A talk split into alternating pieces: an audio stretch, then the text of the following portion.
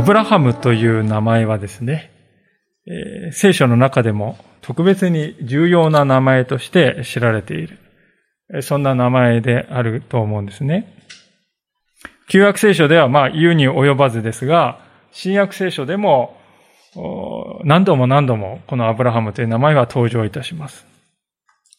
今日皆さんとご一緒に開いているこのガラテヤ書の3章の後半もですね、その一つです。なぜアブラハムがそれほど重要かと言いますとですね、この人が神の民イスラエルの直接の子孫として神様から約束を与えられた人だからであります。時はおよそ紀元前の2090年頃のこととこう言われております。えー、当時ですね、まだアブラムという名前だったこの彼はですね、カルデア人のウルという都市の、都市国家のウルというところに住んでおりました。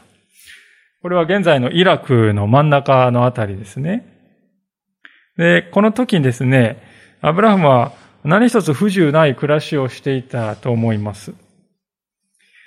しかし、その彼はある日ですね、次のような神様からの約束を受けることになったわけであります。それが、創世記の12章の一節から4節のところに記されておりますけれども、このような言葉であります。創世記の12章の1節から4節主はアブラムに言われた。あなたはあなたの土地、あなたの親族、あなたの父の家を離れて、私が示す地へ行きなさい。そうすれば、私はあなたを大いなる国民とし、あなたを祝福し、あなたの名を大いなるものとする。あなたは祝福となりなさい。私はあなたを祝福する者を祝福し、あなたを呪う者を呪う。地のすべての部族は、あなたによって祝福される。アブラムは主が告げられた通りに出て行った。まあ、このようなね、神様との最初の出会いを経験して、この時アブラハムはですね、75歳でありました。75歳の彼にあなたは父の生まれ故郷を出て私が示す地に行きなさいと言われるわけですから、決して簡単な決断ではないですね。軽い決断ではない。しかも、当時はですね、アブラハムはですね、神様のことをそれほど、創造者なる神様というお方をね、それほど深く知っていたわけではないと思います。というのは、このカルデア人のウルというのはね、月の神、神というですね、神を拝んでいる、偶像を拝んでいるですね。そういう中で、文脈の中で彼は生きてきたわけであります。まだ聖書も何もない。そして教会もない。その中で彼は一人ね、創造者の神様からのこの語りかけを受けたわけであります。そして決断をしたんですね。彼は自分に語りかけてくださった神様を信頼して一歩踏み出して行動したのであります。そして、たどり着いたのがカナンの地、つまり現在のイスラエルでありました。しかしそこは空っぽの土地であったかというとそうではなくて、そこにはすでに他の民族が住んでおりました。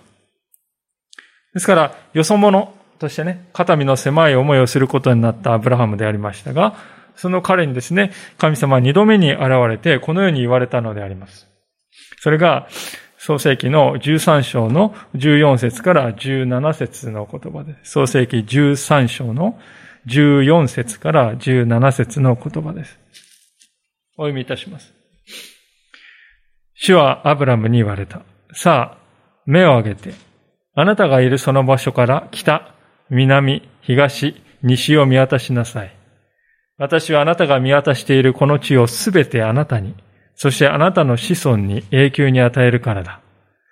私はあなたの子孫を地の塵のように増やす。もし人が地の塵を数えることができるなら、あなたの子孫も数えることができる。立ってこの地を縦と横に歩き回りなさい。私があなたに与えるのだから。お読みになってわかりますように。アブラハムはこの時人生の秋と呼ばれるような年代に差し掛かっていたわけですから、この神様の約束というのはですね、ある意味大半の部分は自分がこの世を去った後に実現することですよね。アブラハムは実際にですね、地の塵のようにこう自分の子孫が増え広がっている光景を見ることはないんです。その目で見ることはない。しかし、はるか未来のイメージをね、心の中に映し出して、心の目でそれを見据えるようにと、神様に促されたんですね、ここで。今自分の目の前にある現実だけで判断するんではなくて、まだ見ぬ、自分がこの目で見ないであろう、その未来のことまでも、心の目で見つめていなさいと、神様から促される。これが二度目ですけれども、次に神様から三度目の約束がですね、与えられたのはですね、さらに10年以上経ってからのことであります。今度はですね、本当に印象的な場面ですけれども、夜ですね、満天の星空の下で、神様は彼に語りかけるんであります。創世記の15章の5節から6節です。創世記15章5節から6節そして主は彼を外に連れ出して言われた。さあ、天を見上げなさい。星を数えられるなら数えなさい。さらに言われた。あなたの子孫はこのようになる。アブラムは主を信じた。それでそれが彼の義と認められた。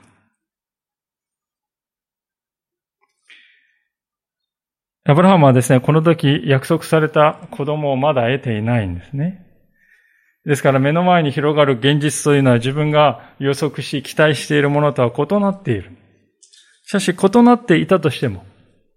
彼はその現実の方を信じるというよりも、その約束を与えてくださった主ご自身は、信頼できるお方であると。主は信用に足るお方なんだという、その点において彼は揺らぐことがなかったんですね。ですから彼は自分の現実というものと、神の誠実さということをですね、こう切り離して考えることができる人だったということです。それが一つになってですね、現実はこうじゃないか。神様はああいうけれども現実を見ろっていうですね、そういうと現実の方に流されているってことなんですね。現実、しかし現実はこうなんだけど、神は信頼できるお方かどうか、信頼できるお方だよな。それならば私は主を信じる。まあ、このですね、アブラハムの信頼のゆえにですね、彼はいつしか何と呼ばれるようになったかというと、信仰の父と、こう呼ばれるようになった。今に至るまで信仰者の良きモデルとして私たちの行くべき道を示して照らしてくれている人であると思いますね。しかしながら私はですね、ただ単にこのアブラハムを信仰の父だ、素晴らしいねと呼んでこう称賛するということが、このアブラハム物語の中心ではないのではないかと思うわけです。私たちは彼の姿を見ると、アブラハムすごいね。いかに彼が純粋に主を信頼したかね、そこにこう目がね、こうぐーっと引き寄せられるわけですね。しかし、それよりも前にもっと大切なことがあるんだと。それは、まず神様がアブラハムに約束を与えてくださった。神がまず約束をお与えになった、そこから彼の物語は始まったということです。約束を与える神がまず先におられるんですね。神が先に約束を与える。アブラハムはその約束を聞いて、それに応答したに過ぎないということです。ですから、神が主権、主導権を握っておられるんですね。アブラハムを神の民の土台として選ぶ。そして彼に約束を与えた。それは誰かというと、神様の方なんです。神様なんです。この神の恵みの約束というものがなければ、アブラハムの名前が4000年の時を経ても、なお、こうして残っていて、私たちの目に留まるということはありえなかったということですね。つまり、すべては神の約束から始まっていくのだということですね。このことを図で表すと次のようになるかなと思うんでありますけれども、神様がまずですね、アブラハムに約束を与えるわけです。で、次に、アブラハムはその約束を聞いて、それを与えてくださった神様を信用に足るお方だとして信頼するんですね。これが信仰の原点であります。で、この順序ね、神が約束をお与えになり、そしてその約束に対して信頼を持って応答するという、この順序が聖書が語っている救いの原則なんですね。このガラティア人の手紙の中でね、パウロが私たちに伝えようとしていることの中心もですね、そのことなんですね。ですから、このメカニズムを見るとね、あることに気づくんですけど、それはですね、立法というものは必ずしもなかったとしても、この救いには影響を与えないということなんです。実際、時系列をですね、見ていただくとわかるわけでありますけれども、えー、アブラハムがですね、えー、カナンへ出発してから、その後にモーセが、を通して立法が与えられるわけでありますけど、それはアブラハムの時代からはるかに後の時代ですよね。17節を見るとそれを430年とこう記しておりますけど、この430年っていうのはどこから数えて430年かっていうね、えー、それが、えー、基準によってですね、前後するわけでありますので、まあ少し幅がある数えと思っていいと思うんですけど、まあ大体最初のアブラハムの一番初めの初めから数えると500年から600年ぐらいの時が経っていると考えてよいと思いますね。モーセ、アブラハムからモーセの間というのは。えーまあ、いずれにしましても、これを見るとですね、アブラハムは立法、モーセの立法なしに、すでに神様から義と認められていたということはね、これはもう火を見るより明らかなことです。このことは先ほど語りましたように、聖書が語る救いのメカニズムというものはですね、神様の約束と、その神様に対する、その神様の約束に対する信仰によって達成されるというね、アブラハムにおいて実現したことです。これはもう疑問の余地がないほど明確にですね、証明しているんですね。聖書の救いというのはこのようにして起こるんだと。で今日の冒頭の箇所でパウロが私たちに語りかけているのもまさにそういうことであります。確認の意味を込めてもう一度読んでみたいと思いますが、15節から18節でありますが、兄弟たちよ、人間の例で説明しましょう。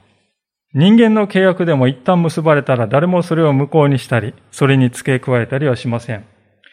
約束はアブラハムとその子孫に告げられました。神は子孫たちにと言って多数を指すことなく、一人を指して、あなたの子孫にと言っておられます。それはキリストのことです。私の言おうとしていることはこうです。先に神によって結ばれた契約を、その後430年経ってできた立法が無効にし、その約束を破棄することはありません。相続がもし立法によるなら、もはやそれは約束によるのではありません。しかし神は約束を通して、アブラハムに相続の恵みをくださったのです。15節でパウロが語っていることはまさに今、私たちが見てきた最初にこの神様からアブラハムに与えられた約束のことであります。で、この約束はですね、ご覧の通りすでに成立しているんですね。ですから、その後何百年か経ってモーセの立法がやってきたと言ってね、この最初のアブラハムの契約が変更されるとか、あるいは破棄されるとかね、そういうことはないんだと。それは人間の契約を見ても明らかでしょってパウロは言うわけですね。で、彼がここで言っている人間の契約っていうのはね、遺言のことがイメージされていると思ってください。遺言っていうのは皆さんですね、本人が一度書いたら、ね、周りの人は決して変更できないものですよね。確実に有効になるわけであります。そのように、神様はアブラハムに与えられた約束も変更されるとか廃棄されるということは決してない。今もそれは有効なんだと、パウロは言いますね。神様は変わることがないお方だからです。つまり、神様の約束が与えられて、次にその約束に対する信仰が表明されるというね。これによって人は神の民として受け入れていただけるんだというね。約束があって、そしてその約束に対する信頼があって、これによって人は神の民とされるというね、こういう原則でありますね。で、これは後から何が来ようと変わらないんだとね。決して変わらない原則なんだとパウロは言いますね。神様は人間のように気まぐれなお方ではなく、え一切ですね、変わることのないお方だからであります。ですから、18節にありますように、神様は約束を通してね、ご自分が与えた約束を通して、アブラハムに相続の恵みを与えてくださったと。この相続っていうのは、神様は死んでね、それを相続するって意味ではなくて、相続人となる。神の子として神の子供として受け入れられるっていうことですね。相続っていうのは子供だけに与えられる権利ですからね。神の相続を受けるってことは神の子供とされるって受け入れられる、ね。それは約束と約束に対するこの信頼というメカニズムによって達成されるんだと。それは変わらないんだということです。ところで、この間の16節にはですね、ちょっと一見すると何を言っているのか理解しにくいところがありますけれどもですね、16節は実はとても大切なことを語っているわけであります。先ほど見ました、アブラハムに与えられた約束の御言葉はですね、もう一度見てみたいと思うんですけれども、創世記13章の14節から17節の中で、えー、この中でですね、あなたの子孫というね、えー、まあ画面で赤い字で記しておりますけれども、あなたの子孫と書いてあるところが何箇所か出ますけれども、この創世記13章14節から17節の間にですね、このあなたの子孫と書いてある子孫というのは、原文のヘブル語を見ますとですね、全部単数形で書かれております。で、これはあの、しかし、その中に地の塵のように増やすって書いてあるんですからね。子孫って言っても、明らかに複数のですね、人を指しているわけでありますが、しかし、単数形で書かれているわけであります。でこれはですね、どういうことかというと、集合名詞というですね、ものでありまして、単数形で複数を表す文法的な構造ですね。まあ、例えば私たちも無意識のうちに使っているんですけれども、例えば英語でね、ファミリーっていうですね、ファミリーっていうのは単数形です。しかし、ファミリーって言ったらね、一人ってことはありえないですね。必ず何人かいるのはファミリーっていうわけですよね。ですから、ファミリーという単数で言いながらも複数を表しているということはあるわけでね。ここでもそういうことは言われているんだろうということです。で、パウロはもちろんそういう文法のね、話はよく知っているわけです。彼は文法のね、専門で、立法の専門家でありましたから、教育、高度な教育を受けた人であります。もちろん知らないわけじゃない。でも、パウロはここであえて単数形に注目してるんですよね。で、単数形にね、別の意味があるんだと、見出そうとしておりますが、その、それは、アブラハムの子孫の中のある特定の一人に、注目しているわけですよね。その注目する特定の一人、単数の一人というのはイエス・キリストなんだと。アブラハムの子孫として来られるイエス・キリストなんだと。アブラハムの子孫は、私たちは知っているように、その後、星の数のように膨大な数に増えましたね。しかし、数は増えたんだけれども、地のすべての部族は、あなたによって祝福されるとね。あなたを通して地上のすべての人は祝福に預かるようになるって言われた。その約束は実現してないわけです。してなかったんですね。最初の約束は実現していなかった。ただし、イエス様が来られるまではですよ。しかし、アブラハムの子孫としてイエス様がお生まれになったその時に、真の意味で最初にアブラハムに与えられた約束が成就したんだと。つまり、パウロはここであなたの子孫と単数形で書いてある。それはね、実はアブラハムから見ると、はるか未来だけども、その未来に来られる一人のお方、イエス・キリストによって完全に成就することになったんだよと。そういうことを語っているわけです。思えば、イエス様もですね、約束によって到来したお方ではなかったでしょうか。イエス様がどこで生まれる？どのように生まれる？どのような謙遜の生涯を送られる？どのようにして人々の病や苦しみを癒される？そしてあの十字架の死、そして復活、すべてのことがあらかじめ予言されて、そして約束として与えられていたことでありました。イエス様の方も神様のその約束に対してどこまでも忠実に歩まれたわけであります。すなわち、いかなる時にも父なる神様を信頼し、十字架の痛みにまでも従われた。その姿はどこかね、イサクを祭壇に捧げることさえも厭わなかった。あのアブラハムの姿に重なるものですね。そしてアブラハムがイサクを捧げた後にそれを取り戻した。そのようにイエス様も主に自分自身の命をお捧げになったけれども、復活によって死に勝利してくださったと。ですから皆さん、アブラハムのこのイメージというのはですね、本当にこう脈々と流れていて、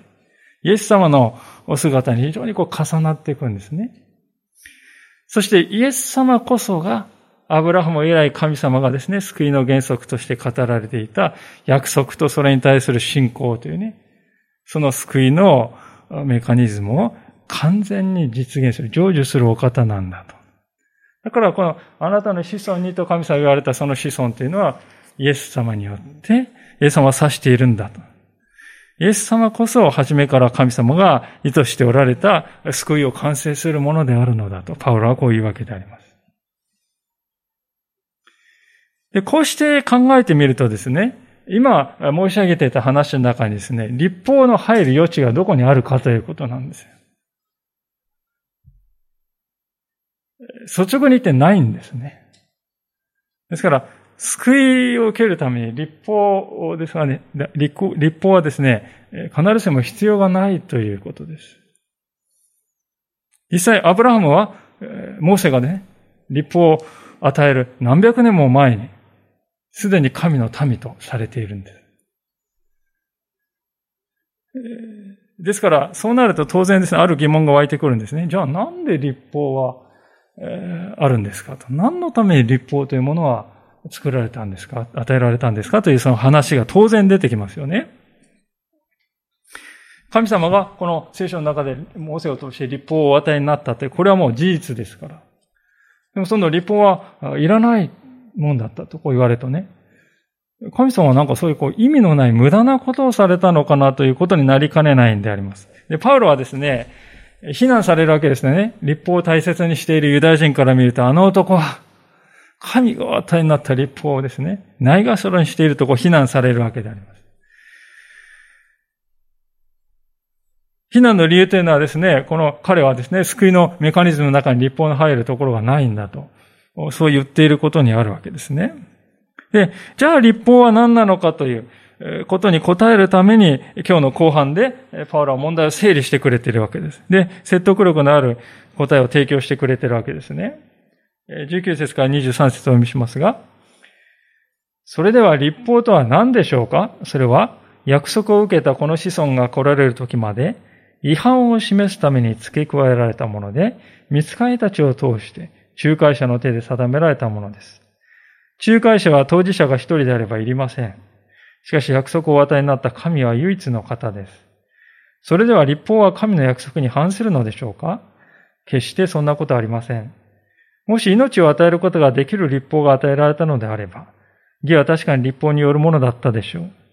しかし聖書は全てのものを罪のもとに閉じ込めました。それは約束がイエス・キリストに対する信仰によって信じる人たちに与えられるためでした。信仰が現れる前、私たちは立法のもとで監視され、来るべき信仰が掲示されるまで閉じ込められていました。まあ、なかなか難解だなと、パッと見てね、何を言っているのか理解するということは少し困難かもしれませんけれども、皆さん22節に注目していただきたいんですね。特に大事なところであります。22節に、しかし聖書はすべてのものを罪のもとに閉じ込めましたとこう書いてある。この聖書というのは立法のことだと思ってください。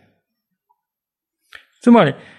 ここでは立法が擬人化されてるんですね。あたかも牢屋の前に立っている万人のようにですね、そういうふうに描かれているわけであります。立法がですね、牢屋の前にバーンと万人でね、こう立っていてね、通さないぞと。で、私たちはその牢屋の中にいるんです。私たちはその牢屋から抜け出せない状態になっている。そういうロックダウンっていうか、ロックね、そう閉じ込められた状態、立法という牢屋の中に閉じ込められている、立法が門番でね、がっちり固めて、私たちを閉じ込めているって言うんですよね。つまり立法の目的というのは、私たちにですね、自分はそういう絶望的な状態にあるんだということを分からせるためにあるとパウロは言うんですよね。驚きませんか皆さん。私は絶望的なんだ。どうしようもないんだ。そういう絶望感を与えることが目的なんだって言うんですよ。立法というのは。でも確かにそうではないでしょうか、皆さん。イエス様は、ある人から立法とは何ですか？とこう尋ねられたときにね、立法の真髄というのはこうだと、二つだと言いましたね。一つ目はですね、この新明記の六章の五節に書いてありますけれども、あなたは心を尽くし、命を尽くし、力を尽くしてあなたの神、主を愛しなさいと。ね、この尽くすっていうのはね、尽くしてあげるっていう、そういう尽くすじゃなくてね、全部ってことです。英語の聖書を開くと、ここは with all your heart って書いてますね。all your heart です。あなたの心のすべてですよ。残すところなく、一辺の残すところもなく、すべてで神を愛せ。そしてあなたの命のね、all your life ね。あなたの命のすべてで。そして、あなたの力のすべてで神を愛せと、こう言われるわけです。まあどうでしょうか？心のすべてで、命のすべてで、力のすべてであなたは神様を愛していますか？と問われたらですね、誰一人として、はいって言える人はいないんだろうと思うんです。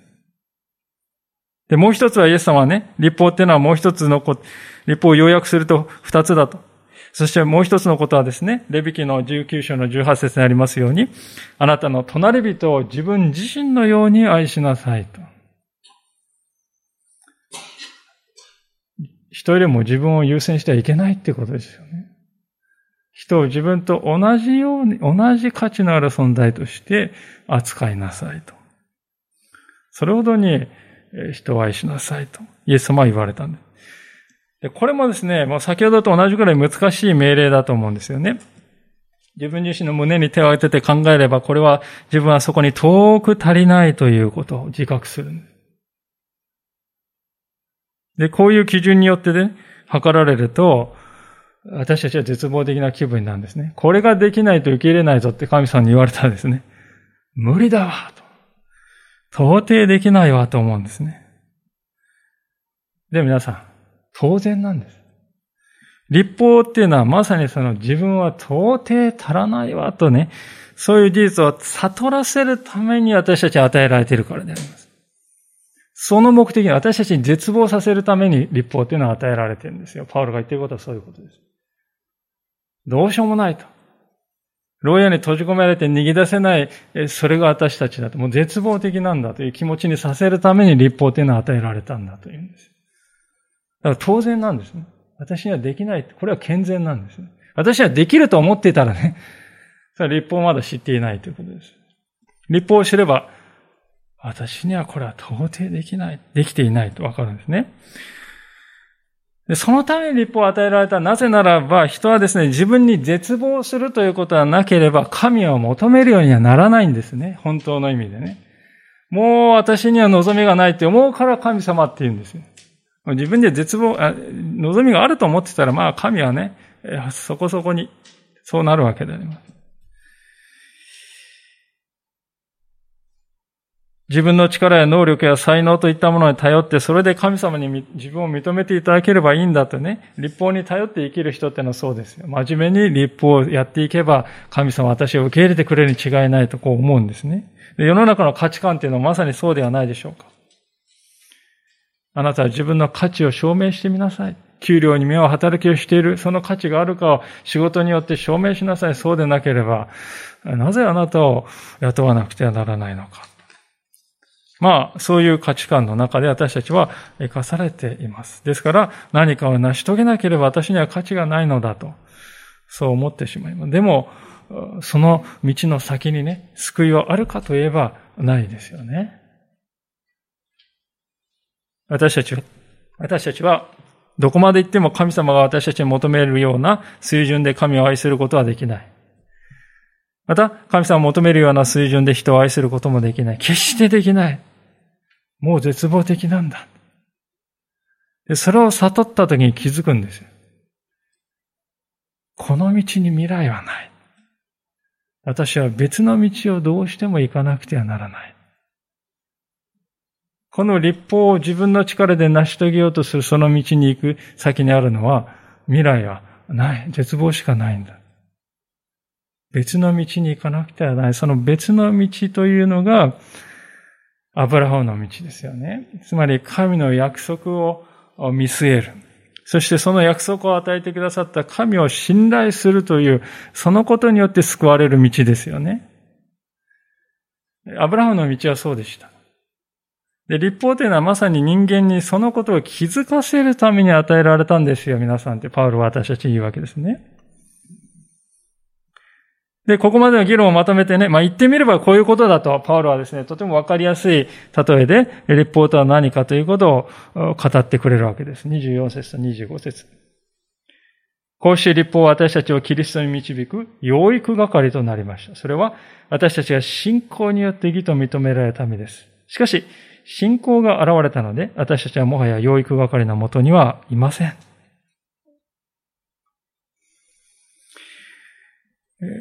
立法はですね、何かっていうと、例えるなら私たちをキリストへと導いてくれる養育係だったんだとこういうね。先ほどは牢獄って言ってんだね。ちょっと牢獄だとあまりにもマイナスのイメージだけがあるので、まあプラスのイメージもここで言ってるわけですね。養育係だったんだと。これがパウロの立法についての結論です。立法とは何かということに対する結論は、私たちをキリストに導く養育係である。パウロが生きていた時代はローマ帝国が世界を支配している時代でありまして、ローマ帝国というのは基本的に奴隷によって動いている社会でしたね。私たちは奴隷って考えますとね、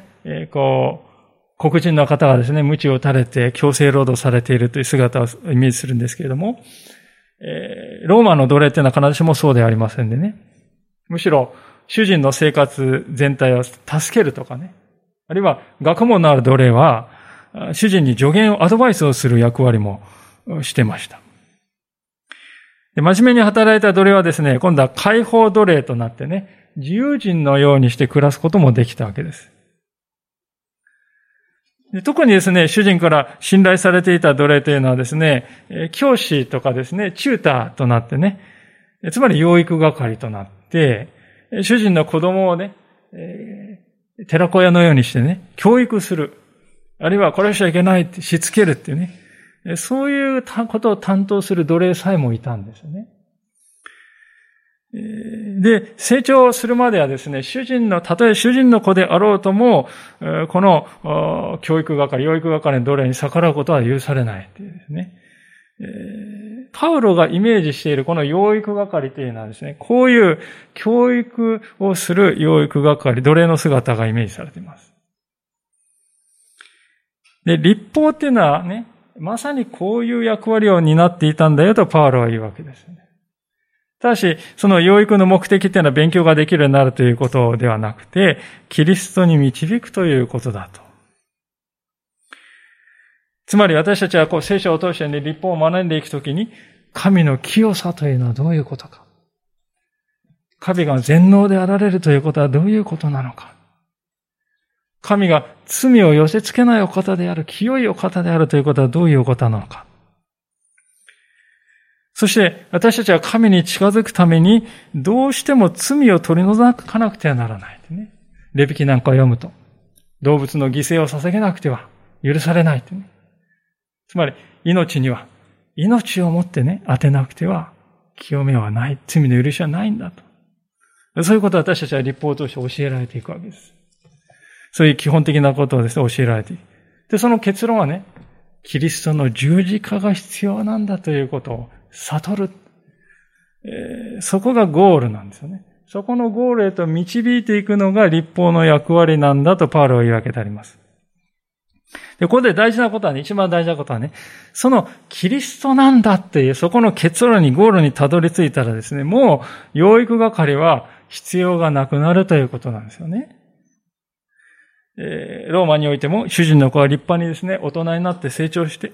もう自分でですね、物事を判断し、そのような投資として、えー、判断を下せるようになれば、もう養育係はね、指導する必要はない。同じことですね。ですから、つまり、人がね、もしキリストという方を知り、キリストに対する確かな信仰に導かれたならば、その時点で立法は養育係としての役割を終えるのだ。もはや、これからは立法という養育係に従うのではなく、キリストに従って生きる。キリストを主人として歩んでいく。ですから、私たちキリスト者は、この旧約聖書の立法に縛られて生きる必要はないんだということです。ですから逆に言いますとね、もし私たちはイエス様を信じました、救われましたと、そう思っている、そう自覚があるにもかかわらず、依然として私たちの信仰生活が立法的であるとすればですよ。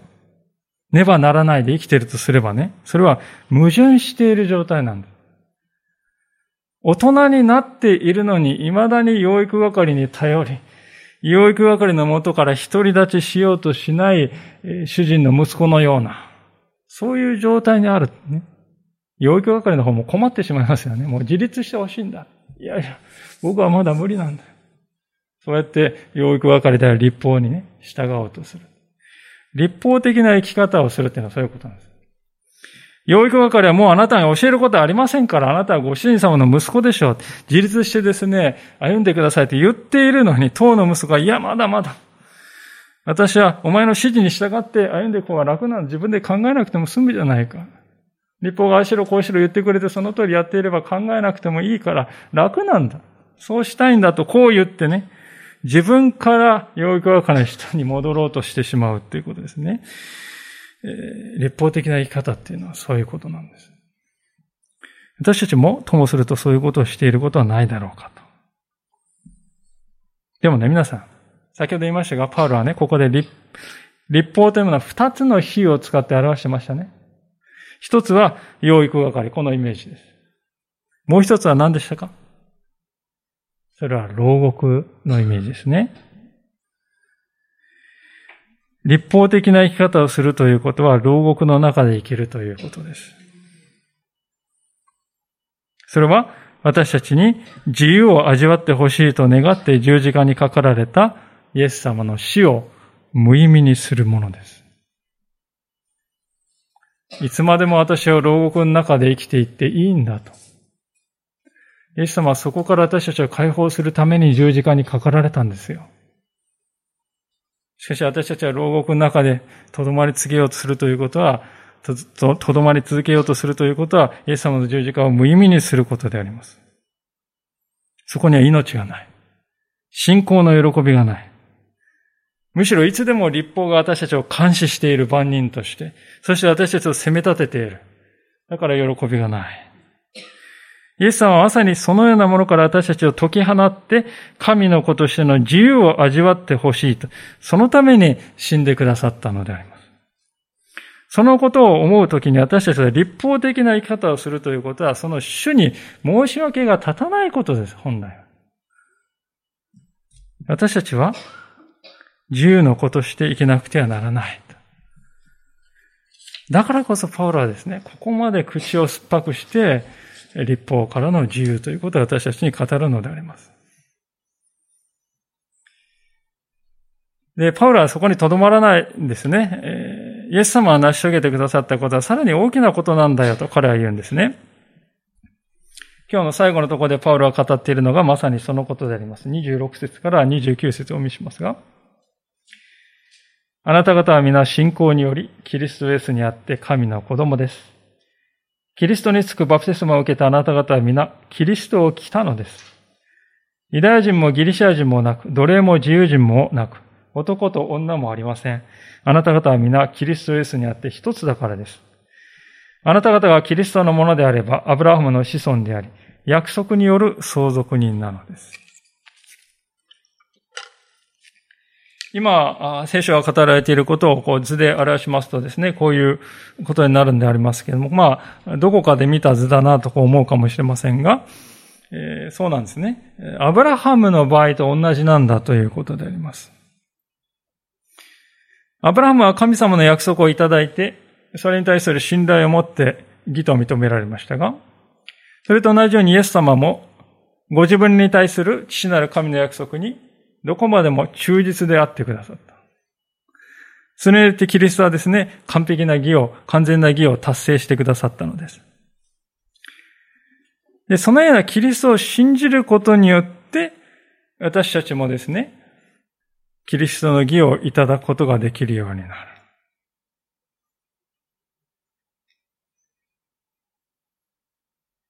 私たちがキリストを信じることによって、聖書はキリストと一つになるんだと、こう言うんであります。で、パウロはですね、27節で、このキリストと一つになったこと、キリストを着るとこう言ってますね。面白い表現です。私たちがキリストのうちにいるっていうことは、外から見るとキリストしか見えないっていうことです。ですからキリストを着ているように見える。私たちはキリストのうちにあるなら、私たちはキリストのように見えるということです。キリストを着ているということなんですね。で、キリストのうちにあるならばですね、もう私たちはキリストのうちにあってユダヤ人であるかどうかとかね、何人であるかどうか、えー、日本人であるか、韓国人であるか、中国人であるか、はたまた何人であるか、あるいはまた奴隷であるか、自由人であるか、あるいはまた男であるか、女であるか、そういう、う違いっていうのはね、違いとしてではなくて、一致の象徴として、象徴に変えられていくんですね。今申し上げたようなことはですね、この世の価値観でますとね、価値観で言いますともう根本的に違うんだと言うんですよ。えー、違いとして映るんですけども、キリストのうちにあるとき、そのような違いが超えて私たちは一つとされていく。そう、パウロは言うんですね。そして、私たちはキリストのうちにあるときね、重要なことが起こります。それは、キリストは神の御子なんですからね。私たちも神の子になるんです。神の子として受け入れていただくということです。26節に、あなた方皆信仰によりキリストにあ、イエスにあって神の子供ですって言ってますね。キリストイエスにあるとき私たちは神の子供なんです。なぜならイエス様が神の子だからですよ。つまり、神の子であるということはどういうことですか？それは神の相続人になったということです。相続人というのは神様のものを受け継ぐわけですから、私たちは神の国、つまり天の御国を間違いなく受け継ぐことができるようになっているということですね。こうした素晴らしい恵みはね、どうやって成し遂げられたかっていうと、キリストが成し遂げたことですよ。ただキリストを信じてキリストと一つとされるということによって達成されることです。儀式とか、立法にはこういうことを成し遂げる力は一切ないです、皆さん。なぜならそれは単なる文字だからです。アブラハムの人生を思い出していただきたいのです。どこから彼の新しい歩みが始まったでしょうかそれは神様が約束を与えてくださった時です。そして彼がその約束に信仰と信頼を持って応答したときに、彼は義と認められたと聖書ははっきり書いています。この原則は今の時代でも何一つ変わることはないということですね。神様はこの時代にあってもイエス・キリストにおいて私たちに約束を与えてくださっています。それは私たちは誰もが知っておりますけれども、あのヨハネの福音書の3章16節の言葉でありますが、ヨハネ3章16です。神は実にその一人子をお与えになったほどに世を愛された。それは御子を信じる者が、一人として滅びることなく、永遠の命を持つためである。御子を信じる者が、と聖書は書いています。御子を信じるだけで、